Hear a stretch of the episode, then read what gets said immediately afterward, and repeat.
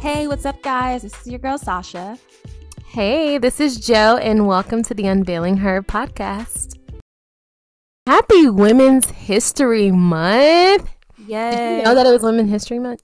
You know, honestly, I didn't know um till I think on Wednesday, someone was like, you know, it's Women's History Month. And I was like, I feel like there's a month for everything now. But I know, right? It just feels like we just keep just jumping into new months. But I'm not mad at it because women are amazing. Okay. Yes. Everyone on earth was birthed through a woman. So Mm. shout out to every woman out there, regardless of what you do for work or whatever you are. Shout out to you. We see you, we appreciate you, and you are amazing. Yes. I was about to do like a Beyonce. Oh, my ladies, if you hear me, hear me singing. you know that song? Girl, that um Me, myself, and I. me, myself, and I, that hit different when you uh just get Okay.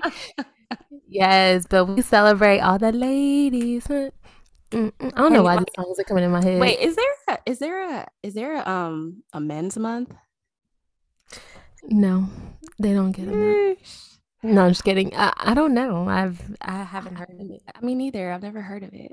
Um, yeah, but you know, if you're a guy too, we still we we celebrate you too. We celebrate all God's creations because we are all fearfully and wonderfully made. But you know, this month just extra emphasis on the ladies. Okay, okay, so do you watch Married at First Sight? I've watched a couple episodes, not not all of them, but a couple. This season, so at first I used to didn't really like the show, but now I'm like onto it. So this season is pretty good. And speaking of women's women's month or what have you, there's this guy on here that I did like. His name is Olajuwon. And if you've watched Married at First Sight, then you already know what I'm talking about. Okay, yeah, I Uh, know where you're going because I've seen this clip.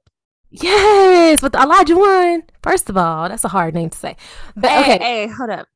Pause because that is that is a Nigerian name or African name. I don't know if he's I wouldn't want to believe he is because that's his name, but you know, he might not be. But yeah. yeah. It's it's a really cool name. It's still hard to say.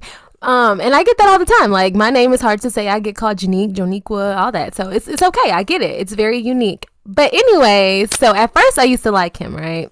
Mhm. Now I'm not really on his side because he has this beautiful woman named Katina. I think that's her name. Yeah. And she kind of, she, you know, used to remind me of my old self, you know, back in like college or what have you. Like, she's very, like, she was single and like she was just, you know, used to cooking for herself, et cetera, et cetera. And this guy, like, his just like ego is just coming out of like, I don't know, his views on marriage. But he's like, to me, it's kind of controlling. So if you haven't seen the the clip or whatever, go watch it. Like he's so like upset that she can't cook. First of all, he thinks that a wife is um title pretty much is to cook and to just please her husband and etc. cetera, et cetera. It's very like old time, you know, way of marriage. And it's just so many gender roles that it's just kind of like, oh, like, dude, come on now. We are in 2022. A wife doesn't have to just cook. Listen, and he just the way he puts her down is just it bothers me. It really does. And poor Katina, she just she just she just let him control her. So what do you feel about it with the clip that you did see? Well, like I said, I haven't been watching it like that or following up so greatly. So I don't know the backstory. But with the clip that I did see, um, I think he was just communicating to her that, like, well, backstory. They were at a restaurant. He was really enjoying the food, and he made the comment like, "Okay, is it possible for me to get this at home?" Um, and then that led into them having a conversation about what their expectations were. And it was very clear from the way he communicated that one of his expectations was for his wife or for his lady or woman, he does expect them to be able to cook. It just seems like that. I'm pretty sure, like I said, I, I haven't been you keeping gotta watch up. the whole thing, friend, because he started going in, making the little girl cry. Yes, but like it was his delivery, I feel like more than anything, like he he just came off really harsh because Yes. I do feel like if that's your expectation and if you've discussed that in the past and you know she's been she's okay with that, she like said, "Okay, if that's your expectation, I'm good with it." Then I don't know, like I feel like communication is important, but he just came off so harsh. I felt really bad for her. She definitely was crying at the end. Um i don't know if it's giving me control control vibes because like i said i don't watch the show so i don't yeah. really know his personality i can't just like go off one clip and be like this is how he is right. but yeah it was a really it was hard to watch and i don't know like let's talk about gender roles like i do feel like for a lot of men their um idea of what a wife is is you know more traditional in the sense that they expect their wives to be able to cook, to be able to clean, mm-hmm. to um, nurture and to take care of the kids. Some even expect their wives just to just stay at home and not right. like, go out to work. So, yeah, I don't know. Like, let's talk about these gender roles. But on the flip side, you have to understand that as much as there are men that desire that, there are also women who think that that's what their role is and are okay with just, you know, being at home, raising their kids, cooking and cleaning, and having the man go out and be the provider and make the money. So personally, I don't necessarily think there's anything wrong if that's your idea of a wife or that's your idea of a husband. I just think that you just need to communicate your expectations in such a way that is respectful and in such a way that you know your partner will receive it well. Mm, hmm Yeah, that's that's good. I think what I've learned with gender roles that we kind of got to get a get away with them. Like we got to move past them. And the reason why I say that is because I've heard someone um say it and they were saying like, okay, if like a wife is supposed to cook, but what if that's not what she's called to or passionate about? Like maybe the man is and we can get so caught up into oh the woman has to cook oh the man has to pay all the bills all of that and and truly like miss exactly what god wants us to receive or whatever because we're so focused on those gender roles. And a lot of times gender roles come from what? Culture. It comes from uh maybe you've seen your parents mm-hmm. or or people your aunt, uncle, You've seen them do that and so you just feel like in your mind that's the way it should be and it's not true. And so it really can cause even damage like we've seen on that clip to people who may not was raised like that. Like maybe she wasn't raised in a home where her mom cooked or you know maybe she didn't see that, but I just feel like when you're when people like focus so much on that, it can ruin something beautiful. Yeah, 100%. I definitely agree with that. And I think it's like I said, I think it should be more like just more about communicating what are your expectations in this relationship or in this marriage like what are and, and really just have that conversation. And once you have that conversation you have to be willing to say like okay with what i've heard this person say on, on what they expect me to do as their wife can i give that to them? You know? And if you can't then i just think just keep it pushing. You know there there are many other people out there that are willing to um, meet you halfway or there are many other people who may see things differently. But if you i don't know like for me personally like I probably couldn't be with a man that expected a woman to, you know, stay at home, raise the kids, mm-hmm. cook all the time, expect, you know, expecting a meal every time he gets home and expecting me to clean all the time. Nah, maybe I gotta go to work. Like, so you better clean this house too. Yeah, like I'm, you know, I'm busting my butt right now trying to get this degree so I can, you know, work, right? And also be of financial support to my household.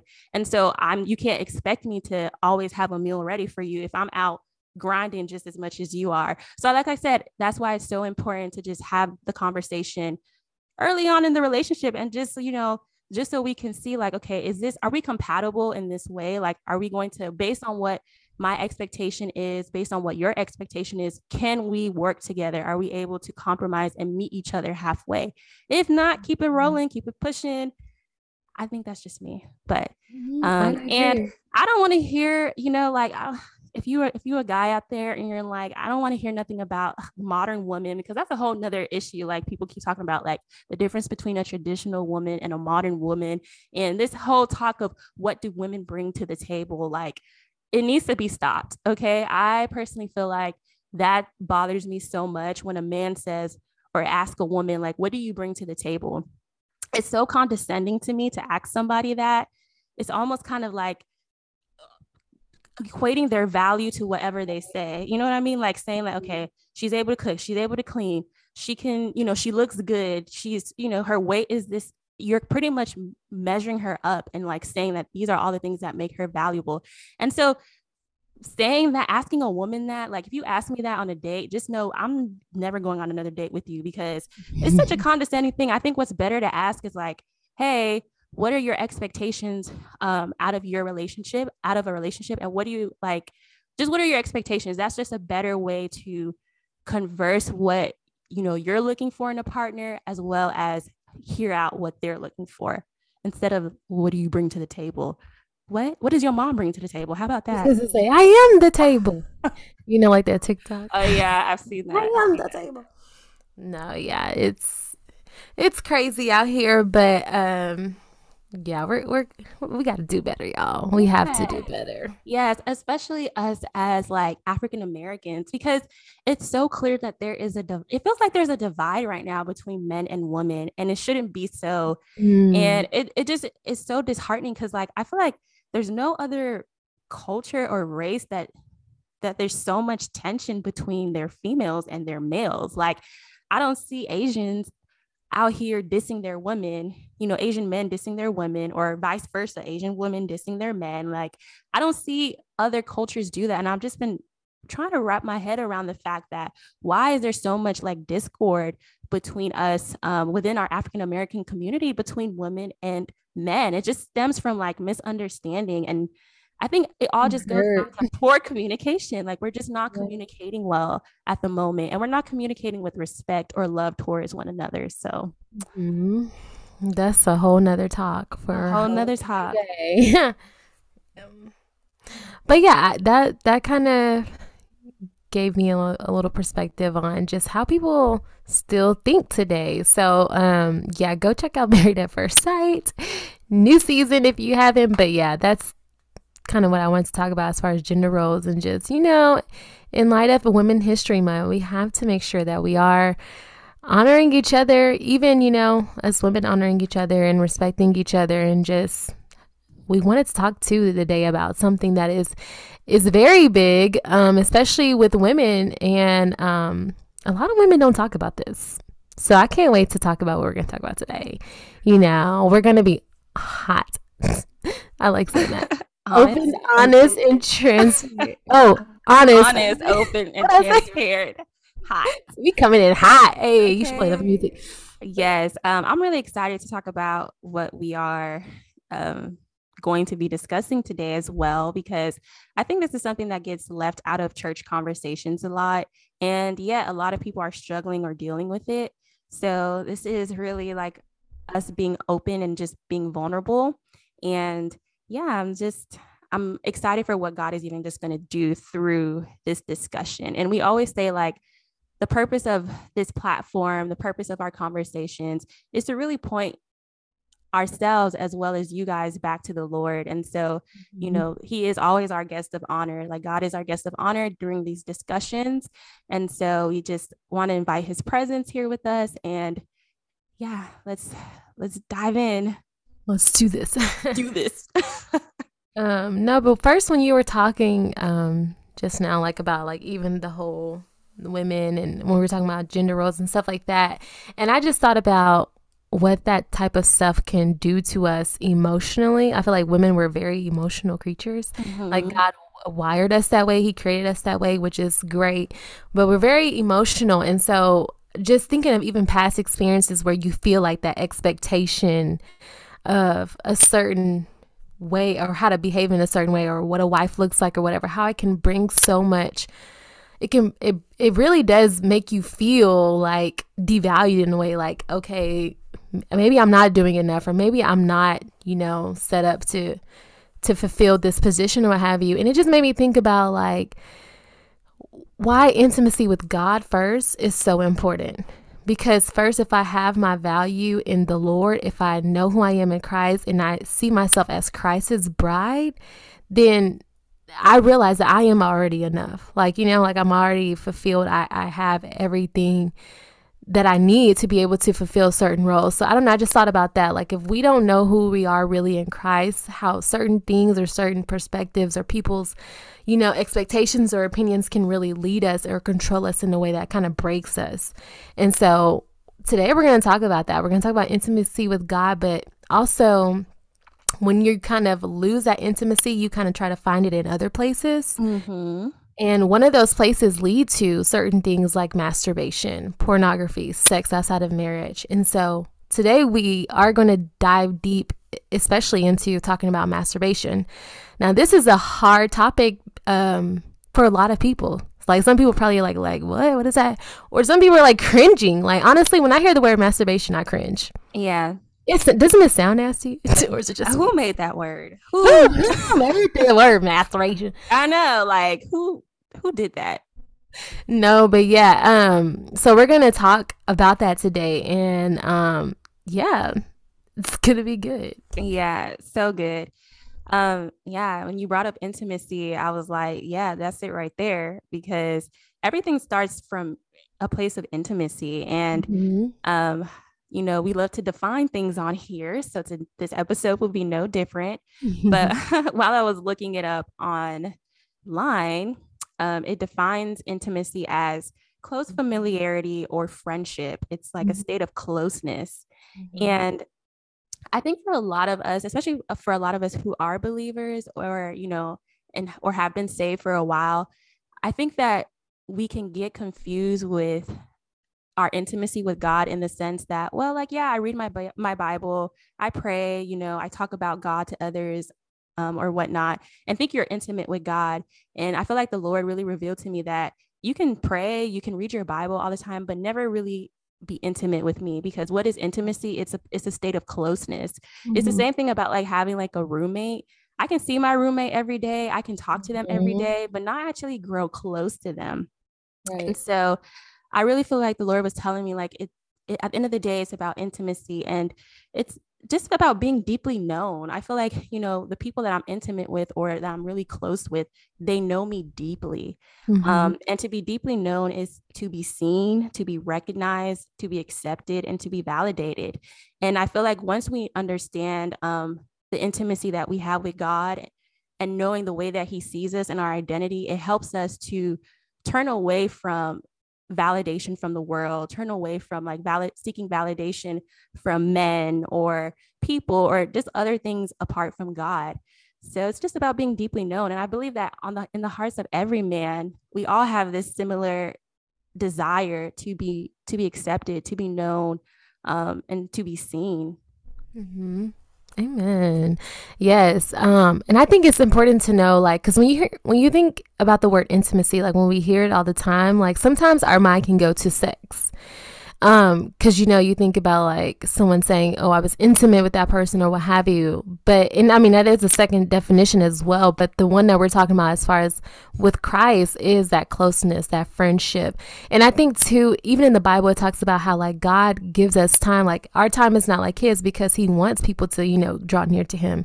He wants people to be able to come close to him.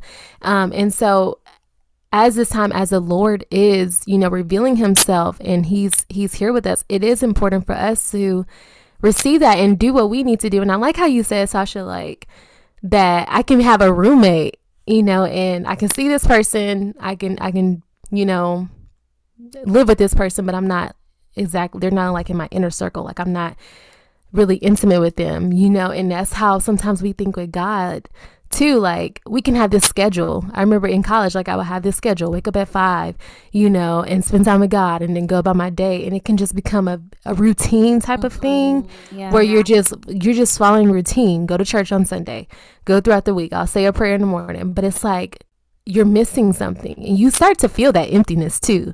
You know like you kind of feel like dang i know i'm doing this but i kind of feel disconnected and so that's when you have to stop yourself and seeing like, am I really drawing near to God? Like just in his presence.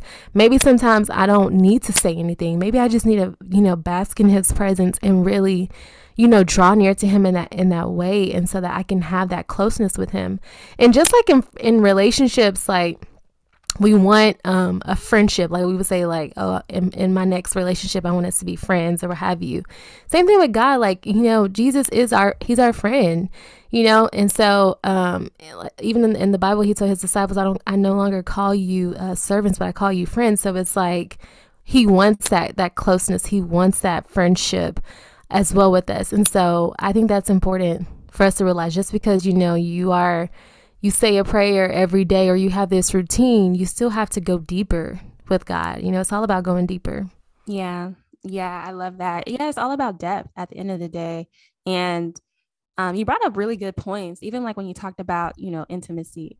I'm not really going to go in, into detail about this. Maybe in another episode we can talk more about it. But there are different types of intimacy. There's like physical intimacy, which most people are more familiar with, like sex and things like that. Um, mm-hmm. Um, there's emotional intimacy, like where you you share, you know, feelings and deep thoughts with others. Um, and you can grow in emotional intimacy with them. There's also um, intellectual intimacy, spiritual intimacy. So there are different types of intimacy out there. Mm-hmm. And yeah, you're so right. I think when most people just think intimacy, the first thought that comes to mind is is sex. Mm-hmm. And um yeah, so let's let's talk about sex in terms of like culture. Like what does culture say about sex? Mm-hmm. Um so I heard my my my my my guy, Pastor Darius, Darius Daniels, he said this. He said God creates and the enemy clones. And so I thought about how God created sex, right? And so how the enemy will try to clone or use sex to make it the opposite of the way that God intended it for it to be. And so sex nowadays, let's just keep real. Sex is nowadays is just perverted. It's everywhere. First of all, it's on social media, it's on TV, it's in books. It's just on billboards, like literally everywhere. Like I'm a little ner- my kids are gonna be like when I have kids, they're gonna be like little nuns. And I'm just kidding, but um, I'm a block them for everything. No, but it really is a scary time. Like even having yeah. like younger siblings, or even you know watching over like younger kids, being a teacher, whatever. It's just like you want to make sure that you're guarding even the younger generation because it's like oh my gosh, it's literally everywhere, and it's just it's crazy. But anyways yes, sex is definitely something that God has created. I feel like we need to be reminded of that um, between a man and, and, a woman and husband and wife. And um, first of all, sex, what I realized, uh, my pastor says, he says that sex is a covenant. So I even heard it today um, from Pastor Robert Madu. He said, sex, um, it's a covenant, but you can be in covenant with somebody who you're not even married to. And that's the crazy thing. Like it's so spiritual. Like if, if God created sex to be a covenant between a husband and wife, but yet you're not married, so now you're in covenant with someone else, that just brings up so many soul ties. But another topic, another day. Um, so yes, it is um definitely something that our culture just glorifies in a sense. And masturbation is one thing that people glorify nowadays um, when it comes to sex. Yeah. Mm-hmm. I actually, when I think about sex, I think about so much, but it always baffled me how we don't really talk about it in the church very often. Mm-hmm. Because, quite frankly, I'm thinking about when or how I learned about sex, and I didn't get the birds and the bees talk. Maybe for y'all that you know got got it from your parents, you know, depending on what they told you, like kudos to you. But I didn't learn about sex at church. I didn't learn about sex from my home. I learned about sex through my peers and actually through my mm-hmm. textbooks, funny enough, um, and in school. So I feel like it's so important for us to have this conversation about sex and for us to talk about sex from a biblical standpoint, mm-hmm. because if not, people are going to get it from the world. And we know that the world, just like you said, like it's perverse. The word, it, it conf- it's confused like the way that the enemy has this is his territory you know we yeah. are on the fallen side of of this earth and it's fallen and so this is the, the enemy's territory and he has taken mm-hmm. something taken god's good and pure original design and distorted it he's confused yeah. it yeah. reversed it and so when we seek to learn about sex through the world through the eyes of the world like we don't get to learn about its pure form, its original form. So it's important that we're having this conversation. It's important for us to have this conversation at church. You know, when you talked about like, what am I going to do with my kids? Like, no, for real though. I think what we we need to do is we need to talk to them about it, but from a biblical perspective. Because mm-hmm. even you can block, you can do all the things in the world. Yeah. Somehow, some way, somebody's going to give them the information with the with the way that is so easy to access things these days. It's crazy. Um, but yeah, I love the point that you talked about how sex is, it teaches us about God's covenant love. Like sex is really that thing that causes us to be vulnerable. Like it's one of the states of man that I feel like I'm completely vulnerable with someone. You know, they're seeing me for for me. Like they're seeing everything about me. And it's such a vulnerable place. And so that's why I personally believe there's no such thing as casual sex. The world tells us, like, yeah, you can have casual sex, you know, hit it, hit it and dump or hit it and run. I don't know what they say, y'all. Hit it and quit it. hit it and quit it. but I actually don't believe that. I feel like I believe that, you know, sex has um it has a spiritual and relational significance. Yes, I believe that it starts in the Bible where God talks about, you know, for this reason, a man should leave his mother, his father and his mother and become one flesh with his wife. So at the end of the day, it's about intimacy. It's about becoming one with someone. And sex kind of signifies all of that and becomes a metaphor of God's covenant love towards us, how when we give our life to Christ, we become one with Him. He is one with us. So it's the same thing. It's this idea of oneness, it's this idea of unity and it's for our own good that is confined to um, it's confined to marriage and when we and when we um utilize i don't want to say utilize but when we utilize sex in its original form in the way that god has designed it it actually brings glory to god it's a form of worship actually mm-hmm. when we do it um in the confinement of marriage as god has has defined. Yeah. So it's also and it's and it's a way to deeply know somebody. Like I was thinking about how in Genesis, when um, God created Eve, presented her to Adam, and Adam gives that you know poem, "Bone of my bones, flesh of my flesh." Mm-hmm. The Bible talks about how Adam went on to deeply know his wife. What does that mm-hmm. mean? Have sex. Okay. Mm-hmm. And so it's a way of like deeply knowing somebody. It's a way of being vulnerable. It's a way of sharing intimacy. And I think that for a lot of us, especially women, because emotions are definitely into it. I know like men, you know, we gonna talk about them at another at a later time because they're wired different than us as women because everything is so emotional for us as women but when we um when we have sex there's there's an emotional aspect that gets involved and so it's important for us to to guard our hearts, it's important for us not to look to the world or not to look to culture about what culture says about sex. And it's more than just about self pleasure. And it's more, and it's definitely more than just keeping myself till like pure till marriage because God's design for sex is deeper than that. It, it has so much more significance. Mm-hmm. Okay, first of all, uh, two things. One, what is the birds and the bee talk? How do I know? I never got the birds and the bees. I know. I'm like just I'm asking the people because I don't know. Like people say all the time, like the birds and the bee. But what happened with the birds and the bee? Like what they do? Like I legit like why birds and bees? Who came up with that? Like they don't even do they even interact in the real world? Like I legit I just want to hear the, the talk. Don't I don't even know. Oh, they give them the pollen? No way. yeah, I was like, don't bees reproduce through pollination? I don't, you see, look, listen, it's been a minute. like I legit want like somebody, somebody, daddy or somebody, mama, whoever, like just tell me the talk, please, because I just want to hear it. Mm-hmm. And then too, so you talked about um, self pleasure. And that kind of goes into uh, what we really wanted to talk about um, as far as masturbation, because this is a topic that I've realized is now definitely kind of like what we talked about how society, the world sees sex is very perverted. I feel like masturbation is something that is being glorified nowadays. Like we hear it even amongst Christians, like um, it, that it's okay. It's just you being one with your body. And so, first of all, do you believe that masturbation is a sin?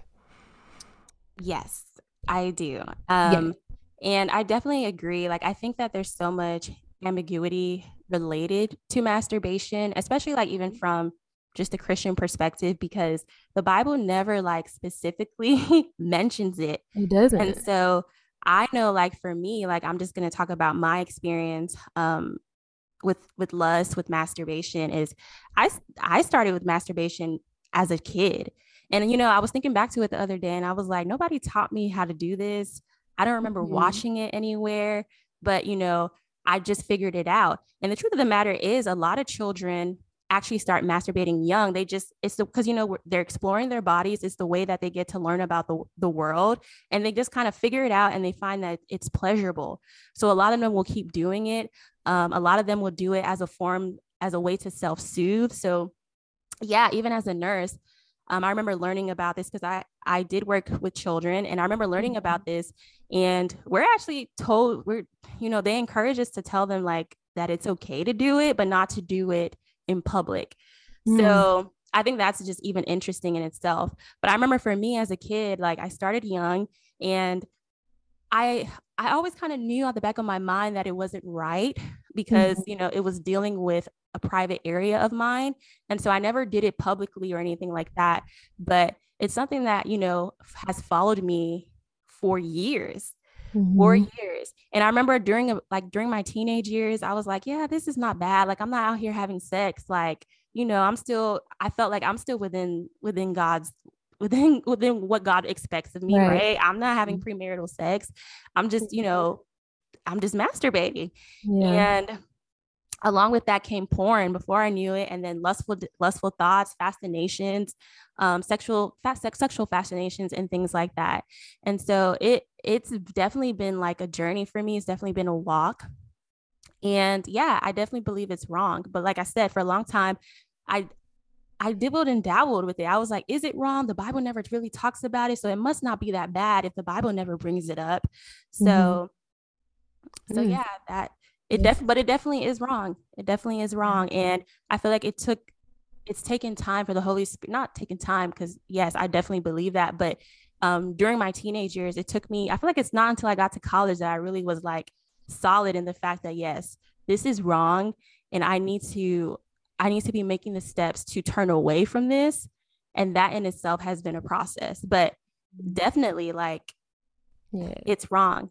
Yeah. I 1000 percent agree that um, it is definitely a sin. And um, yes like you said the bible doesn't have specific scriptures on it but i do have some scriptures i want to like share in a second. But um, yes i even agree with you on um, you know having that on you like masturbating. I that's something that i also dealt with as well. And so i'm actually the opposite like in a little bit like i I always felt like it was wrong. I always knew it was wrong. And I honestly feel like God convicts us even as kids.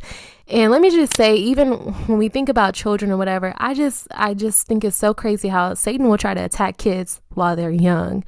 And so I'm just thank God that He saved, you know, us and you know, He always has given us conviction and wisdom. And that just shows me like, yes, He He was calling us even at a young age. But anyways, um, that's something I always felt like it was wrong, but yet I was always falling into. So I was actually exposed to pornography first, um, and then that led me to start masturbating um, at a young age, probably like eight or nine years old. And so um, I was exposed to that, and it led me to start, you know, masturbating, exploring my body.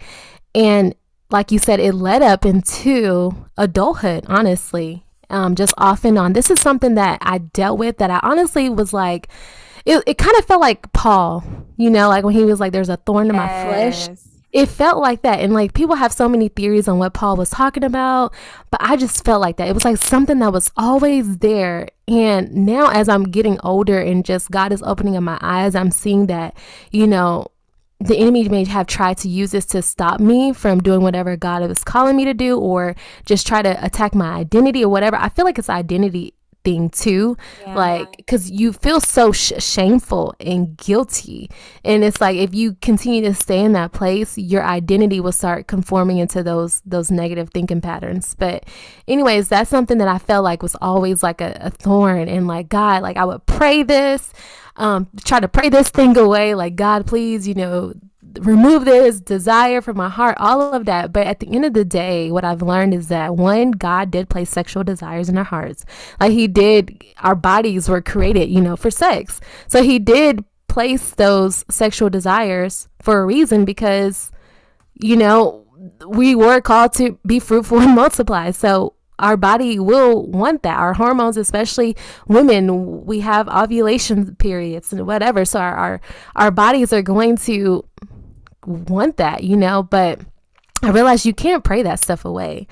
Um, it's it's all about discipline and we're gonna talk about that too like how do we overcome this but that is something that i deal i dealt with and am overcoming honestly um but i feel like once we start believing and walking in freedom, then that's when we will experience true freedom. Um, and so some people may feel like masturbation is just taking care of your body. You know, like, oh, you want to be one with your body. How can you have sex with somebody else if you don't know your body or what have you? And yes, I think it's important for us to, you know, know our bodies as far as like, okay, this is my vagina. These are my breasts. Like, I, I need to know how to take care of it. Um, but I think like exploring it in that sense is it's wrong. And why? Because you know, if we're supposed to do everything uh, that we do for the glory of the God, for the glory of the Lord, we have to think about: Am I honoring God with my body if I'm masturbating? like, let's be real. If we if we are in that place and we are tempted to start doing that, are you thinking about God? No, he is not at all. And so it's like, am I honoring God with with my body? Um, and um, in First Corinthians six, um, verses twelve, it talks about sexual morality. So I'm actually gonna read verses twelve through eighteen. Yeah, so it says, I have the right to do anything you say, but not everything is beneficial. And it just reminds me of our society today. I have the right to do anything, but I will not be mastered by anything. You say food for the stomach and the stomach for food, and God will destroy them both. The body, however, is not meant for sexual morality, but for the Lord, and the Lord for the body. By his power, God raised the Lord from the dead, and he will raise us also. Do you not know that your bodies are members of Christ himself? Shall I then take the members of Christ and unite them with the prostitute? Never. Do you not know that he who unites himself with a prostitute is one with her in body? For it is said the two will become one flesh. And it kind of goes back to what we talked about with covenant. And like when you have sex with somebody, you're in covenant with them. But whoever is united with the Lord is one with him in spirit. Verse 18 Flee, say it with me, flee from sexual Flee from sexual immorality. All other sins a person commits are outside the body, but whoever sins sexually sins against their own body. And I'm going to read verse 19. Do you not know that your bodies are temples of the Holy Spirit who is in you, whom you have received from God? You are not your own, you were bought at a price. And it just reminds me of like how, you know, our world is today the views on on masturbation. I was reading something and like people were like oh, what do you do when you're stressed? Oh i masturbate all of this stuff. But it's like at the end of the day you know some people aren't aren't believers so they're not going to have that conviction. But those who are believers it's like you have to remember my body is not my own at the end of the day. You know, our bodies are the Lord's. The Holy Spirit, once you receive Christ, he he comes into your hearts. And it says, you know, in the Bible too, that we can grieve the Holy Spirit. So I don't know about you, Sasha, but I know like if I started to masturbate, afterwards I, I would start feeling like condemnation, right? Or like shame. And then I just felt like I grieved the Holy Spirit. Like it's kind of like I know he's always with me, but it felt like I just I like made him sad, you know, because he he is alive. He lives within me. Mm-hmm. Um and so that that scripture just reminded me like it, it really does combat against the the world's view on masturbation yeah yeah yes amen amen thanks for reading those scriptures and mm-hmm. I just want to run it back really quickly. And mm-hmm. if you're listening to this and you are a woman who does struggle with masturbation um, or with lustful thinking and things like that, just know that you're not alone. I think that for us as women, or with pornography as well, I think that for us as women, um, this is an area, a particular area that does cause us a lot of shame. It does cause us a lot of guilt, especially because, like, for the most part, it's always seen as a male problem. It's seen as like a problem that men have. Like, it's men that deal with right. pornography, it's men that deal with masturbation. And so, for the woman out, for us women who are dealing with these type of things or who are trying to overcome it, it can it can just make you feel invincible. It can make you feel like, well, if I'm a woman and I'm dealing with it, what's wrong with me? You know, so I just want to I just want to let you know that you're not alone. There are a lot of women who are mm-hmm. dealing with these things, and this is why we are talking about it today, and we are being open um, and just as transparent as we as we possibly can be. But yeah, like mm-hmm. like going through this and just in my walk of overcoming because I definitely believe that I have already overcome this and the freedom is belongs to me and the victory belongs to me through Christ. But it has brought me a lot of guilt. It has brought me a lot of shame. And definitely, I feel like, you know, what does sin do? Sin causes separation. Um, every time I did it, like just like you said, not even just only feeling condemned, but feeling separated from God. And I remember for me, sometimes mm-hmm. I'll be like, okay, I can't pray for a little bit. You know, mm-hmm. I'm, a, you know, I'm gonna come back to God like in two, di- three business days or something right. like that. Um, just because of how it caused me to feel ashamed. I felt like I couldn't. How can someone so dirty be in His presence? Like I just felt like I didn't even deserve to be in His presence. I didn't even want to be in His presence. Um, I know for me, even like I know like this might sound crazy, but like even just taking showers after I would masturbate, I would feel, I would still feel dirty. I would still feel as though like there's, I don't feel clean, you know? And that already was an enemy, like, because we already know that when we, when we surrender and when we give our lives to Christ, the process of justification happens. And what does that mean? It means that we, um, we are immediately put into right standing with God and he cleanses us and he purifies us and we are no longer seen God doesn't see us through through our mistakes, through our past, through our impurities. He now sees us through the blood of Christ. And so it becomes a covering over us.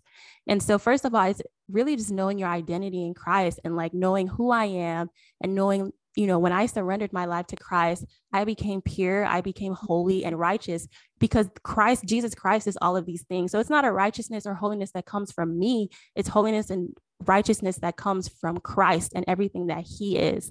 Mm-hmm. But definitely, I think that culture and the world tells us that it's it's good, right? It brings you self pleasure, and just like you said, like sex was not meant for self pleasure. You know, sex is so whenever we we use sex in, in its in any form or any way that does not um, respect or does not value its original design, we we're pretty much committing a sin.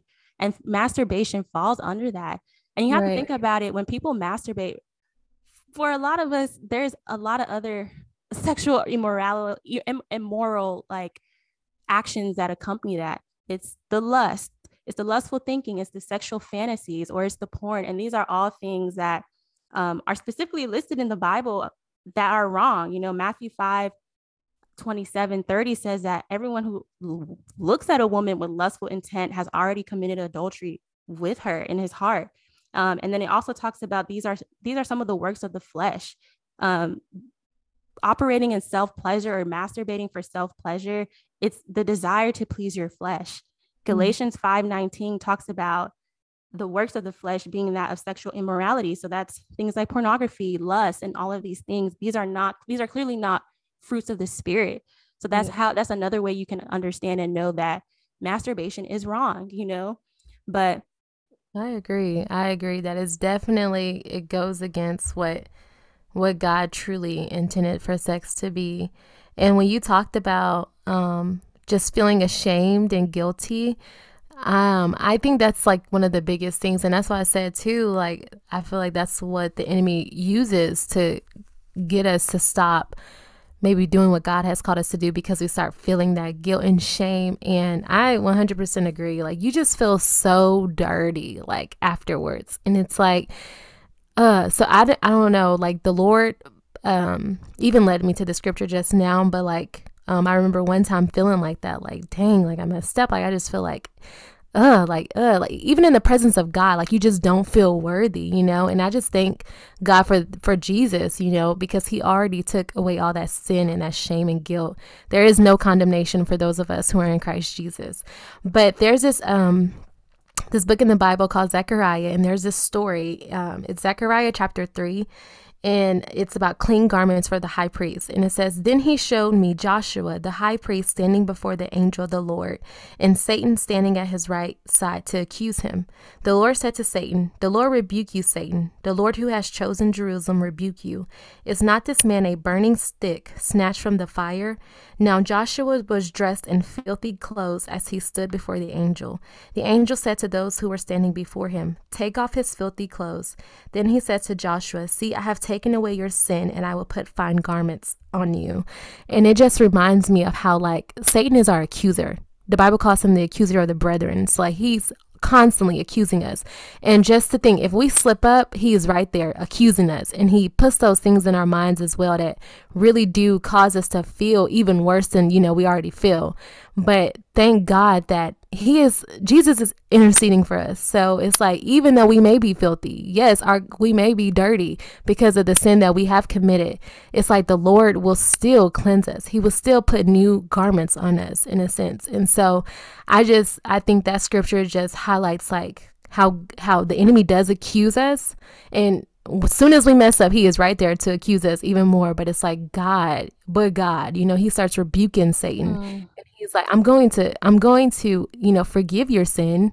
Don't continue in it. I'm going to forgive your sin and cleanse you. I'm going to put new garments, new clothes on you. And so that what you said just reminded me of that scripture. Yeah, that's that's so good. Thanks for reading that. Girl, you coming with it, okay? it's the Lord. It's the Holy Spirit. Like we pray for for power and anointing. Like I think the biggest thing is because I don't know, I don't know why identity keep popping up into my mind, but I feel like the biggest thing is that what we're seeing um, is like us walking in that authority that God has already given us, like walking in our identity. We talk about that all the time, like, oh, I know my identity in Christ and all of that. But as soon as you like something breaks for you to like start walking in it, I feel like this is the moment. This, you know? Yeah. Mm-hmm. So good. Yeah. Oh, my, my mic. You no, okay? We- That's the enemy. We yeah, I rebuke you right now. But mm-hmm. no, I definitely agree um, about, you know, identity because I think a big one big way to overcome this, overcome masturbation, is really like knowing your identity um, mm-hmm. and walking fully in your authority in Christ. But we'll get to that when we talk about like, you know, how to overcome masturbation mm-hmm. or the things that we are doing actively as well.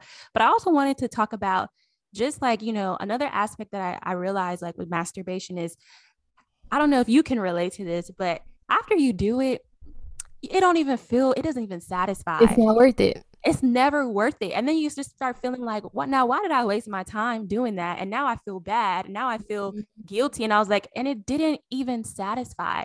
So I think it's just so important to understand that there's something that we're all craving. There's something that we're all like yes looking for. For me, I was starting to realize that because you know for a lot of people loneliness and isolation is a trigger mm-hmm. for masturbation and for me that definitely was a trigger for me and le- and learning that it was just stemming from the lack of intimacy. Um, and you know, and I would masturbate just because I wanted to feel in for a moment, feel intimate with someone, like whether it was just even just through my head or you know whatever the case might be but it was real i feel like the holy spirit just revealed to me it's because you know it's because you're lacking intimacy with god mm-hmm. it's because you're lacking that closeness with god and that thing that you're looking for the only thing that can really quench and fulfill is your God. relationship with God. It's not yeah. it's not sex, it's not masturbation, it's not money, it's not a promotion, it's not being a wife, it's not being a mother. Like we try to right. satisfy this craving on the inside of us with different things. And I feel like God purposely has placed that placed this knowledge in every man and woman of kind of like this knowledge of that there's something missing you know and i believe that he places this places this on the inside of us for us to reconnect with him knowing like that void yeah knowing that mm-hmm. that emptiness that we feel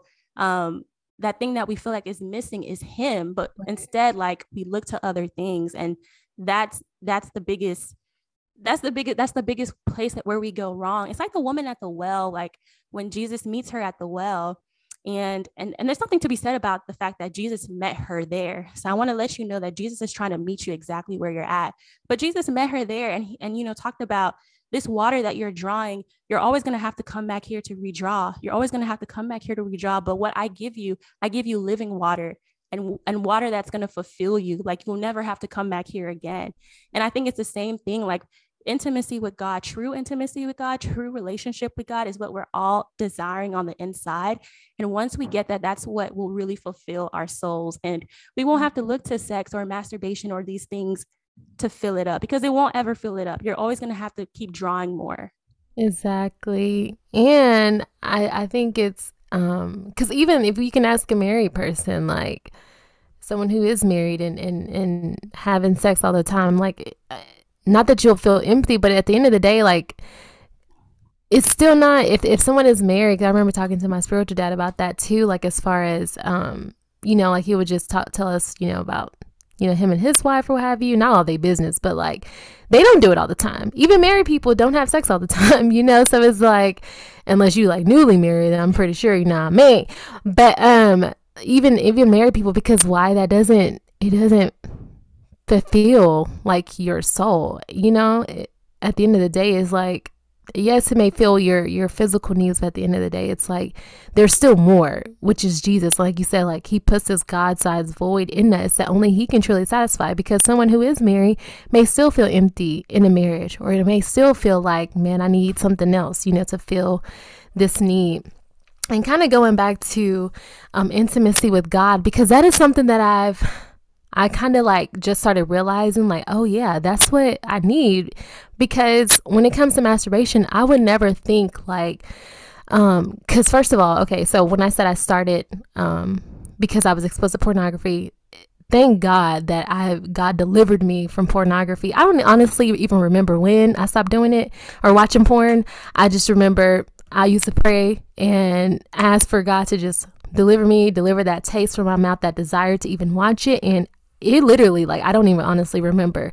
It's been like years since I stopped, but um then I started realizing I would start masturbating once I like kind of was ovulating or like almost about to start my period and my hormones are all raging and all that. And so I would think like, dang, I'm just horny. You know, I don't want to, I'm not out here just having sex, you know, whatever. So I'm just going to, you know, do this because like you said before, I feel like it's not that bad and that's one thing we do as as christians i know like we compare our sin to others like mm-hmm. oh i'm not i'm not um doing all that. I'm not going out on all these dates having sex with all these men or what have you. I'm not in, jumping from relationship to relationship just giving my body to people so why i can just you know please myself or what have you. But um when i realized that even with um me you know ovulation and, and all of that like my hormones raging I realized too that's what I miss. I was missing intimacy with God because I was. First of all, I feel like our thoughts are powerful, and if you know we're horny or whatever, your mind can lead to either past relationships, past experiences, what you saw during porn. Like our, our brain is like a, a, a, it takes a snapshot of those things. And so like as far as, as especially women, like we're very visual. I mean, not visual. We like we don't need the vision like what is it like we don't need to like actually see it right now we can just go back and um think about what happened 10 years ago you know like or how they or how they made our bodies feel because you know as women yes. we're so in tune with our emotions and it's mm-hmm. all it's all emotional like i said men are wired differently so we will right. talk about men in the later season yes. but part two yeah but um yeah definitely so it's like i don't i didn't i don't need that in front of me right now to masturbate but it's like at the end of the day, I realized I needed I need intimacy with a father rather than wanting intimacy with somebody else, you know, because of oh this person I remember we were like this or we whatever. So it's like it's crazy to you have to know the root of it. Like what's the issue? And that I think that's a big one that we have to go back to. Like, do we have that closeness with God? Do we see God as, you know, Father, as our husbands, as, um, in, in once again, intimacy, not in a sexual way, but like closeness, like a friend, like God, you can feel every void and every need that I have or that I need, you know? So I think that's one thing that we have to recognize is like, why? What is my why? What is the issue? What is the root? Maybe you weren't exposed to porn. Maybe you never watched porn. I know some people, some friends that never, um, when I, I used to tell my um, friends like, oh yeah, I dealt with masturbation, whatever, they were like, what? That's so crazy. Like I never dealt with that, but you know, they would do other stuff. So it's just so crazy how like some people deal with it and some people don't, you know, but it's like everybody has that thorn. And yeah, that's what I was about to say. Yeah. The root of it. Mm-hmm. Yeah. Everyone has that thorn. I was just about to say that, you know, um, you know, I feel like for us, it it is, it has been like, you know, sexual immorality through masturbation. But even another thing I wanted to bring up really quickly was um, you, you you touched on it earlier, and I just kind of wanted to agree with that. But your sexual desires are not a bad thing because mm-hmm. I think mm-hmm. that being a woman and like just like you said, going through ovulation and just having all these different hormones and feeling like, man, like, okay, Lord, I'm trying to do right by you. I'm trying, you know, to, you know, walk in purity, but why why is my own it feels feeling like my own body is against me like with all these mm-hmm. hormones and like at a specific time of the month like me i felt like just the desire the sexual desires was amped and you know it's because it's my body's way of telling me like this is your fertile most fertile period and it's and it's my body trying to help me out with trying to make a baby because that's what you know that's one of the purposes of our bodies as women is to you know create a baby not create a baby but to house a baby. And i feel like your body is trying when when it sends out those those hormones or those signals it's trying to tell you like hey this is your fertile period. I'm trying to help you out sis.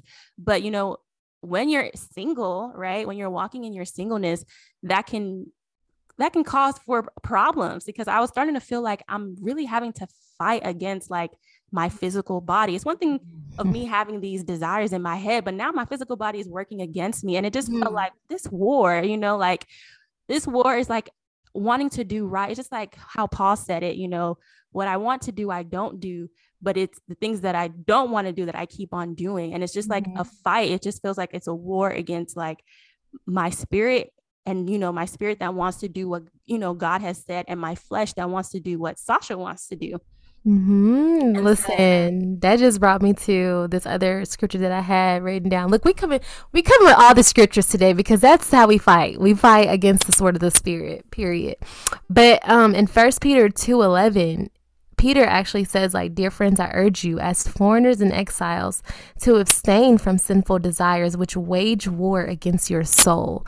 So it's like when you were talking about, like, you feel like you're in, in in war like with your body it's really like you're fighting against your soul too like well you're fighting against those those fleshly desires or whatever against your body but it's like once you give into that it's like war against your soul. And it ties into what what uh, paul was talking about too like i don't want to do that. But then you know my my flesh wants to do it but my spirit is like you know combating against that. It's it's all like against it's like a war against our soul. So yeah a hundred percent and, you know, for a while there, like, you know, same here where, you know, I'm, I'm constantly praying, like, Lord, take this away from me. Um, and even like, yeah, was, and even praying, like, Lord, like these sexual desires, like, take them away. Like, I just was even telling him, like, I was actually telling God, like, you didn't make me right. Um, mm. I was even telling him, like, you, like, you know, you know that you wanted this for marriage. Why didn't you just have some type of on and off button? Okay. Like, I was just like, when I'm single, I don't know nothing about it. It's off. And then once I get married, is on. And I just was like, Lord, like, why are you like how you, you know, how do I honor you and you know, honor you during this season of singleness? And I really, I feel like the mm. Lord really had to tell me, like, no, these sexual desires, He gave them to us. These are good gifts. These are good things. Um, so don't pray away your, don't try to pray away your sexual desires. Don't think that they're a bad thing because they're not. And I think that sometimes, like, I don't want to go too deep into purity culture, but that's that's topic for another day. Sometimes purity culture can make you think that my sexual desires are bad, you know, because it I feel like sometimes in the church they if they do talk to you about sex is premarital sex is bad, don't do it. And then that's all you hear about it. And then it's like during marriage, it's supposed to be like, okay, you've been telling me sex is bad all my life. And now all of a sudden, because I'm married, I'm supposed to think that it's good. No, it doesn't work that way. Mm-hmm. So we mm-hmm. have to understand that God has created us as sexual beings, and our sexual desires are good things. However, during our season of singleness, how we steward over those sexual desires, how we use them, how we um how we use them is, is important, you know, because even in my singleness, my sexual desires, I can still honor the Lord. And so I feel like that kind of kind of take pushes us into like the talk of like purity and what is purity. Mm-hmm. And is it important for us to be pure? Like, you think that God thinks is that important to God? Yeah. Before I did have a question based on something that you said because you said like when we when we pray and ask God to like take those desires away. And of course you know we learned that he doesn't necessarily take them away. Do you feel it's because like we have free will and like he wants us to choose him instead of like what our flesh wants? Kind of like same thing it's, it's the same thing if we say like man god you created the world. You could just made everybody you know saved and know you or whatever. And we would be like robots. But instead like he gives us all free will and he you know wants us to choose him. Do you feel like that's the same thing with when it comes to those sexual desires you know i've never thought about it that way but yeah i think that it, it could be like Um, but I also just feel like, you know, he created us as sexual beings and he created the sexual desire. So it's like us praying, I don't know, it's like us praying away, like, Lord, I, I don't know, like, I don't want to have any more feelings, even though, because, you know, maybe you've been having bad feelings or you've been mm-hmm. sad and it's like, God, take, just take away my feelings. But no, like, feelings are a good thing. Like, with feelings you can have, you can experience joy, you can experience happiness, laughter, and all these things. So I kind of think it's the same thing. Like these sexual desires, they're gifts, and everything that God has created, He said that it is good. But it's us when we come to this world that you know distort it and now sexual sexual desires are it's on one end you have culture's definition and then sometimes you have the church church's definition that doesn't really define it biblically you know they just tell you that don't have sex and sex is bad you know and for a long time i thought sex was bad. So um yeah i feel i feel like yeah and like i just believe that i'm learning that no sex is actually a great thing. It's a form of worship to god and our sexual desires are great too because they're gifts given to given to us from god. However during our our periods of singleness we still have to honor the lord and you know use our sexual desires for good instead of like instead of like you know um surrendering to our flesh. Mm-hmm. gotcha. Yeah that's good. But yeah going back to what you said about purity yes definitely um i think purity is definitely important. So once again we like to look at the definitions. Um but google says purity is freedom from adulteration or contamination. Adulteration mm. and then is that is how you say it? And then freedom from immorality especially of sexual nature and um, I, did you ever have a purity ring? Because listen, I had two. I did for a little bit. Like I think I wore it for like a week. And listen, I loved wearing my purity ring. It was actually something that's very, very special to me. But yes, actually, why? Why did you like wearing a purity ring? Well, first, I've always wanted one just growing up because, like you said, like I had this mentality like, oh, sex is bad, you know, and save sex until marriage. So I valued, you know, my virginity. I value like not abstaining from sex, you know, until marriage or what have you. Like I, I really kind of valued it so much that it became my identity. And so if I screwed up if I did something, then I felt like, dang, like God sees me differently, you know?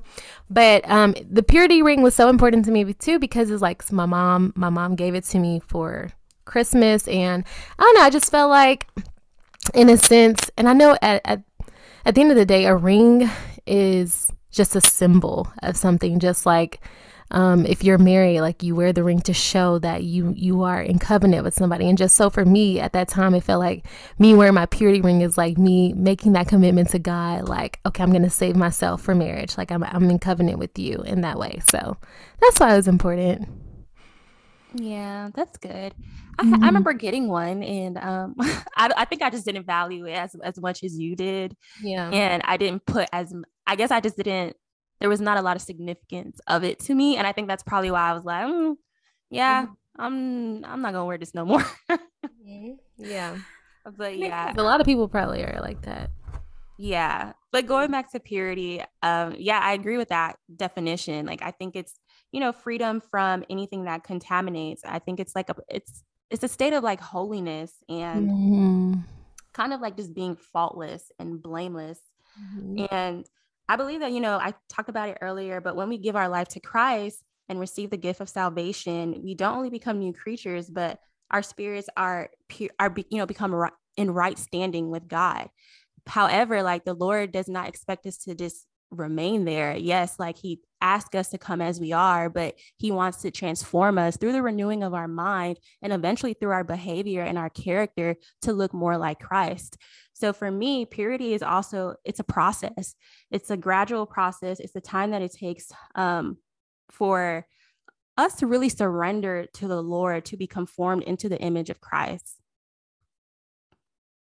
Amen. No, definitely. Um, and the Bible says, you know, make me holy as you are holy, Lord.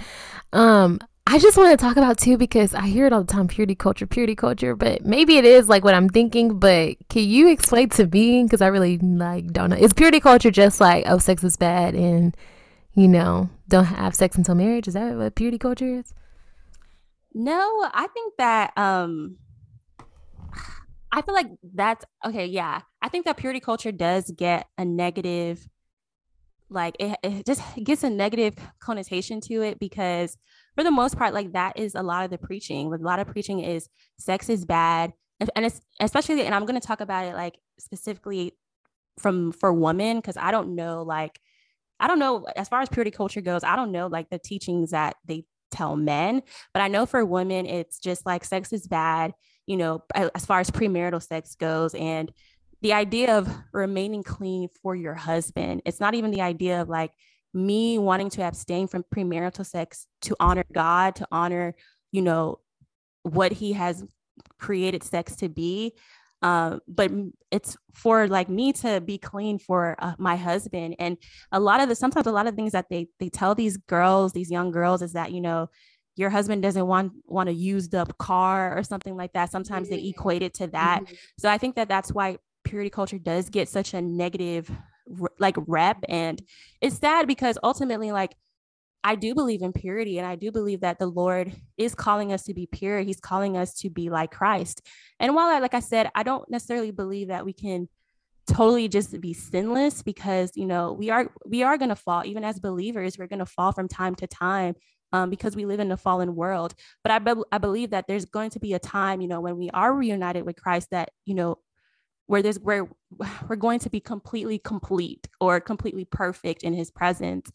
But yeah, I think that that type of teaching to young girls that you know if you have sex before marriage that you're you're used up you're dirty and it's a double standard first yeah, of all no man will want you or you're used right. up is is so false because the Lord doesn't see us like that. You know, we just talked, I talked about it earlier. Like I used to feel so dirty when I would masturbate.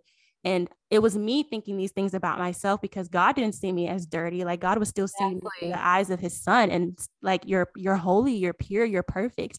And that's why it really goes back to identity and you really knowing who you are because how you think about yourself in, in your mind, like the Bible says, as so a man thinking in his heart, so is he. That's what you'll begin to, that will become your um your behavior and before you know it your behavior becomes habits your habits become your character and your character will eventually become your lifestyle. So if you're constantly if you're constantly thinking that i'm impure i'm not clean that's how you're going to walk a life of impurity. But when you understand like who god has created you to be and knowing that okay because god because jesus christ is righteous because he is pure because he is holy and now because we are made one I am these things too. And it helps you to change your behavior, modify your behavior through just renewing your mind. So it really, it, it all goes back to knowing your identity um, and just changing your mindset. Mm-hmm. Yes. So since you're talking about that, let's kind of talk about how someone who may feel like um, they they want to get out and they want to stop masturbating or they want to you know be free from pornography or what have you how can they overcome? And so I love that you kept saying renew your mind. Like that's something that I'm constantly like reminding myself and doing. And I learned renewing your mind is not a daily thing. I mean, sorry, it's not only a daily thing, it's a, like a every second thing. And it definitely is something that's not going to happen overnight. You have to constantly do it. Um, but yeah, I think definitely one one way to overcome masturbation, one way to overcome pornography is definitely renewing your mind. Because what I've learned is that if my thoughts are wild, first of all, I realize I can do certain things that other people do. Okay, some people can watch Insecure. Some people can watch, you know, whatever. I think that's the new show that's out right now. Yeah, Euphoria, and even what's the other one? Where, Like Fifty Cent produces it. Power. Yes. See, some people. I think I watched like one episode of of Insecure. I mean, the sex scenes were like oh my gosh, like oh the raunchy, like it's like it felt it looked like the real thing. And then even power, like it's like some people can watch that stuff and not feel any type of way, but somebody like who me who you know experience watching pornography and then watched uh and and um, masturbation and all that, like that's something that I realize about myself that I have to guard myself and I can't watch certain things. And so that's another thing. You have to be careful what you watch, what you listen to. Listen, if I am, especially if I'm in the time around my cycle coming and I'm listening to um H Town knocking the boots. I mean I don't listen to that anymore, but like whatever it may I'm be knocking the boots. listen listen, that used to be my song and I was so young. That's a shame. But anyways, or my um, goodies by Ciara. I used to be I used to see, sing that, that, song didn't, see that song didn't seem bad to me. Now No, I guess but yeah, it didn't seem bad at the time because you know I'm I'm just dancing like to the beat because it's such a catchy song. right. When you like listen to the lyrics, I'm like, huh? What are what are goodies? Ciara nasty, honey. but she married now, so it's okay. She's But sexy. but um yeah so definitely you i can't listen to certain things like i have to make sure i guard myself and it sucks i'm gonna be honest sometimes it sucks sometimes i want to listen to some r&b and sometimes i may do listen to some love songs but i have to kind of also renew my mind and make sure my mind is not going left and it's so easy to do that and the bible talks about you know renewing your mind in, in romans 12 2 um, like about not um, conforming to the pattern patterns of this world but being transformed by the renewing of your mind. In second corinthians 10 4 uh, and 5 it uh, paul talks about taking captive of every thought and making it obedient to christ. And in first corinthians 2 16 talking about us having the mind of christ. And so if I if I want the mind of Christ, then I have to make sure that I'm also guarding what I take in. And um, I said this before, like you come, um, something my, my pastor says, he says, you come out of something head first. You come out of a season head first. So if I am still thinking about whatever it may be and I'm trying to get out, I have to first train my mind to, you know, come out of that place. You know, like I have to make sure that I have the thoughts of victory, have the thoughts of freedom, because if not, you're going to stay stagnant in that same position. So, what are some things that you know you have put into practice to make sure that you abstain from certain desires and walking towards you know freedom? Yeah. Okay. Let me just backtrack because I just looked up the lyrics to my goodies and I was oh, wrong. I was wrong. She was actually saying that not my goodies. Like you think you can have them, but you can't. So like my bad here. Oh, you can think you can oh, and she says, "I'm just a young girl." but-" Wait, I don't know. I, I was well. Just let's say I don't think it was like how I was thinking, but yes, I think that all the all the things you mentioned are very great examples or things to do to overcome masturbation. Like, you know, taking captive of your thoughts. Like, what are you thinking about? Because I know like those lustful thoughts. Sometimes like you you can you might not even have the desire to masturbate, but once like the thought comes around Right. and you give into the thought, you you like you put more fuel to the fire. and You keep Exactly. thinking about it instead of like rebuking it or instead of like immediately like you know taking captive over it. Mhm. Obviously, you're it's gonna lead you to masturbate. So Find yourself there. yeah, so your thoughts are so important, and um, you have to first recognize that it's a sin because, like I said, for for a while there, for me, I didn't realize. Or rather, maybe I did, but I tried to dwindle it, or I tried to say like it's not that bad, you know. So the first thing is you know you have to really recognize that it's a sin and repent. To repent means to turn away or to go in another. Come on, friend. Sorry, I got excited because I, I was gonna say that too. settle down, settle down. but yeah, so you have to repent, and that means to turn away or to go another direction. So it's important for us to call it what it is and to confess our sins to the Lord and actually repent and, you know, and seek to go a different direction. And then I think it's super important to confess your sins to other people you can trust and confide in, um, and who can hold you accountable. The Mm. Bible talks about like how when we confess our sins to others, that you know, I forgot what it said, but you know, confessing Yes. sins to others, You like will be healed. yeah, and they get Yeah. to pray for you. Like the, the prayers of a righteous person are are effective. And so it's so important for us to open up our mouth and and talk about it. Cause like I said, this topic right here, masturbation, lust, pornography, it can really hold people, you know, it can keep you in a place of isolation. You know, you don't want to talk about it. Cause for me, I never believed that I could come on a podcast and talk to people that I don't, I may or may not even know about a struggle of mine that I'm walking through, especially like a struggle that I'm walking through, even being a Christian. And so I definitely believe that this was something that I was going to go to the grave with. I was like, uh uh nobody's going to know about this.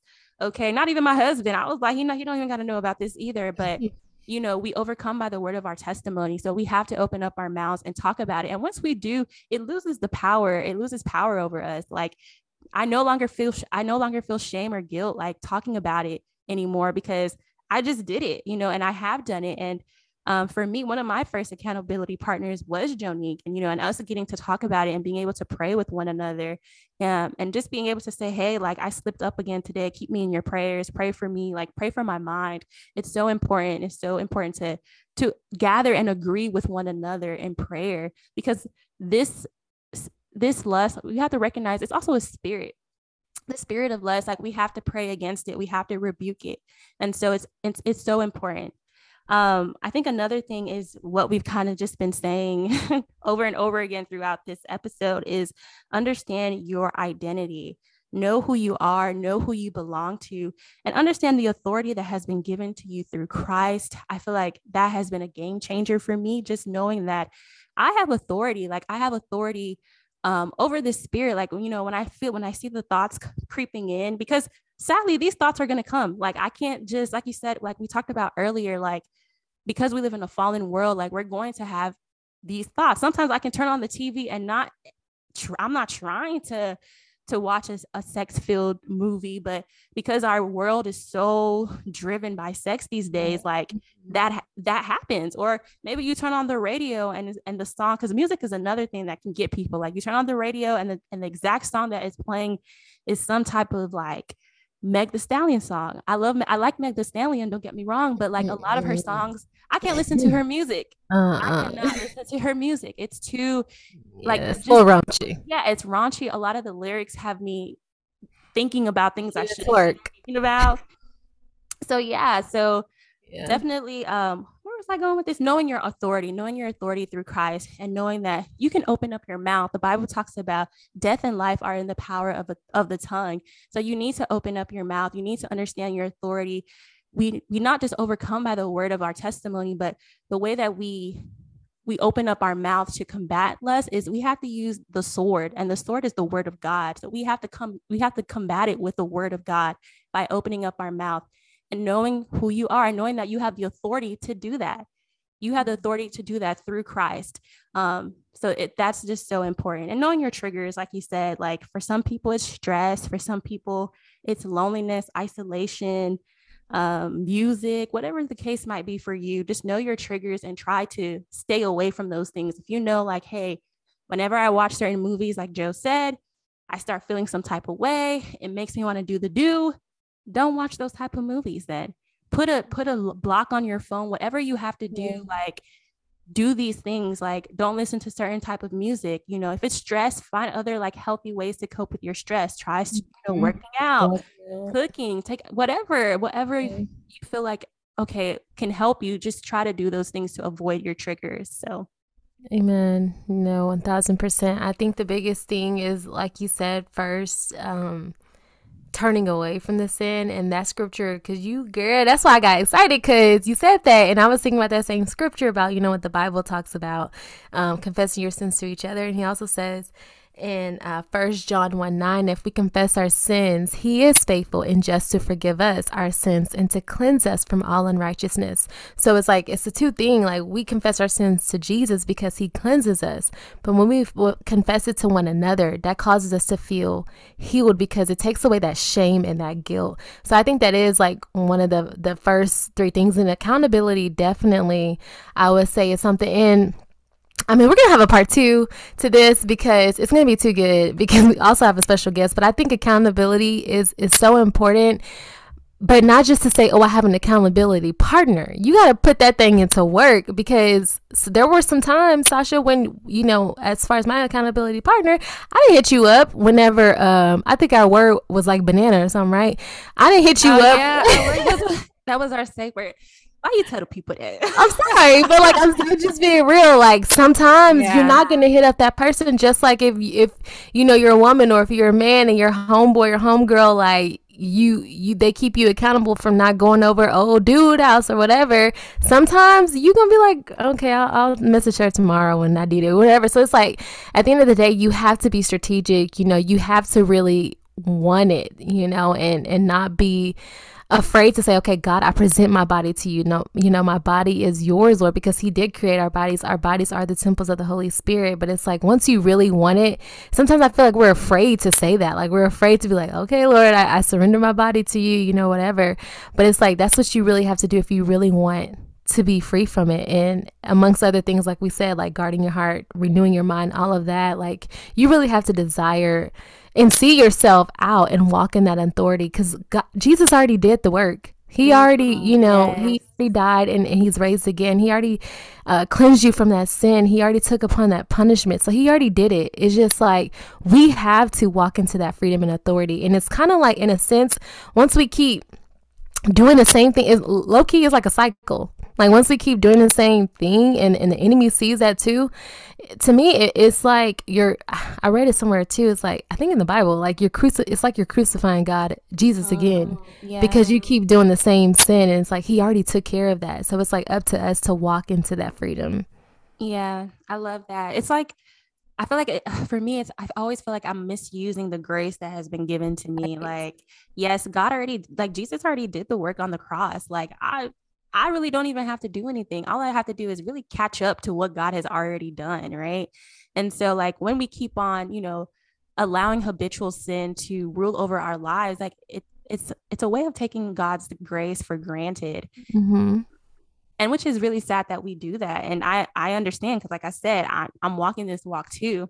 And yeah. so it, it's it's important. We have to take this serious. We have to take this serious because um we have to remember like ephesians 6 12 says like for this struggle is not against flesh and blood but against the rulers against the authorities um, cosmic powers over this present darkness. Like you have to understand like this is not just it's not it's not against it's not just a a war against your flesh. Like we are really battling spiritual forces things that we cannot see. And so we have to we have to be active in this war. We can't be complacent. We can't you we can't say like you know what? This is always going to be my situation so i'm not even going to do anything no more. I'm not even going to try anymore. No we have to be active in this war. We have to open up our mouth. We have to pray. We have to do these things and keep on doing them. And it's the whole and I'm most importantly rely on the Holy Spirit. It's the Holy Spirit that enables us to even do these things. We don't do this on our own strength.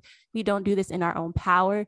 God, the Bible says that where we are weak, that is where He's made strong. So it's the Holy Spirit that enables us to do this. But we have to first recognize that this is wrong. I'm ready to turn away. Like what you know, Holy Spirit, help me, you know, and He will. And just like you said, the freedom, the victory is already ours. But we have to take we have to take this battle seriously. Amen.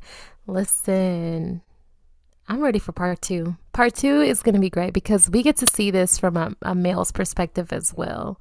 And we talked about like how women deal with this, but just even thinking about men, you know, like I listen, we always hear about men do, dealing with it, but I feel like we get to honestly hear from a male's perspective. So I'm excited for part two. Yes, I am excited for part two. So stay tuned. Stay tuned. You guys are not going to want to miss that the next episode. Yes, but before we go, we do want to pray um, in agreement with whoever is praying for freedom and just deliverance. Um, I think that's important for us to pray. We pray about, you know, certain things, but the power is, like Sasha said it um, about in the Bible, like the power of life and death, death, the power of life and death is in the tongue. And, you know, once we pray for a, a the authority of deliverance, I think that chains will start falling. So we just want to pray um, with everyone who is listening and uh, just sit in agreement. So, Heavenly Father, Lord, we just thank you, God, for your spirit. We thank you for your power. We thank you, Lord, for your presence, God, and what you're doing here on this earth and what you're doing on this podcast, Lord. Father, we just pray, Lord, for everyone who is listening, um, even. Um, in the future, God, whoever may listen, Lord, I ask that, God, if someone is dealing with masturbation, pornography, um, any um, sexual immorality, Lord God, Father, I just pray for freedom and deliverance, Lord.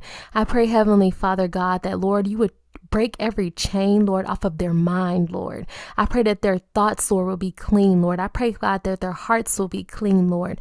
I pray, Heavenly Father, that they will walk in the freedom and the deliverance that you have already given them, Lord. I pray, Heavenly Father, against shame and guilt and condemnation, for there is no condemnation for those of us who are in Christ Jesus. I pray, Heavenly Father God, that Lord, you would just remind your children, that you remind your sons and daughters that they are loved, that they are valued. Remind them of their identity, Holy Spirit. I pray, Heavenly Father, that you will walk with them, Lord. I pray, God, that you would uh, surround them with the right people to help and keep them accountable, Lord God. I pray for someone who is uh, um, allowing themselves to be isolated, God, that you would just bring out what is um, in darkness, Lord, and let it be brought into light, God. May they walk in that freedom, Lord. I just pray for victory, Lord, over your people, Jesus. God, I declare in the name of Jesus that um, the enemy, those weapons that he is trying to form against us, that they would not prosper, Lord. That we are victorious in Christ Jesus. As your word says, we are royal priests, um, holy nation, God's special possess- possession. So we are yours, Lord. And so I just ask that, Father, you would touch every person, Lord God, on this call.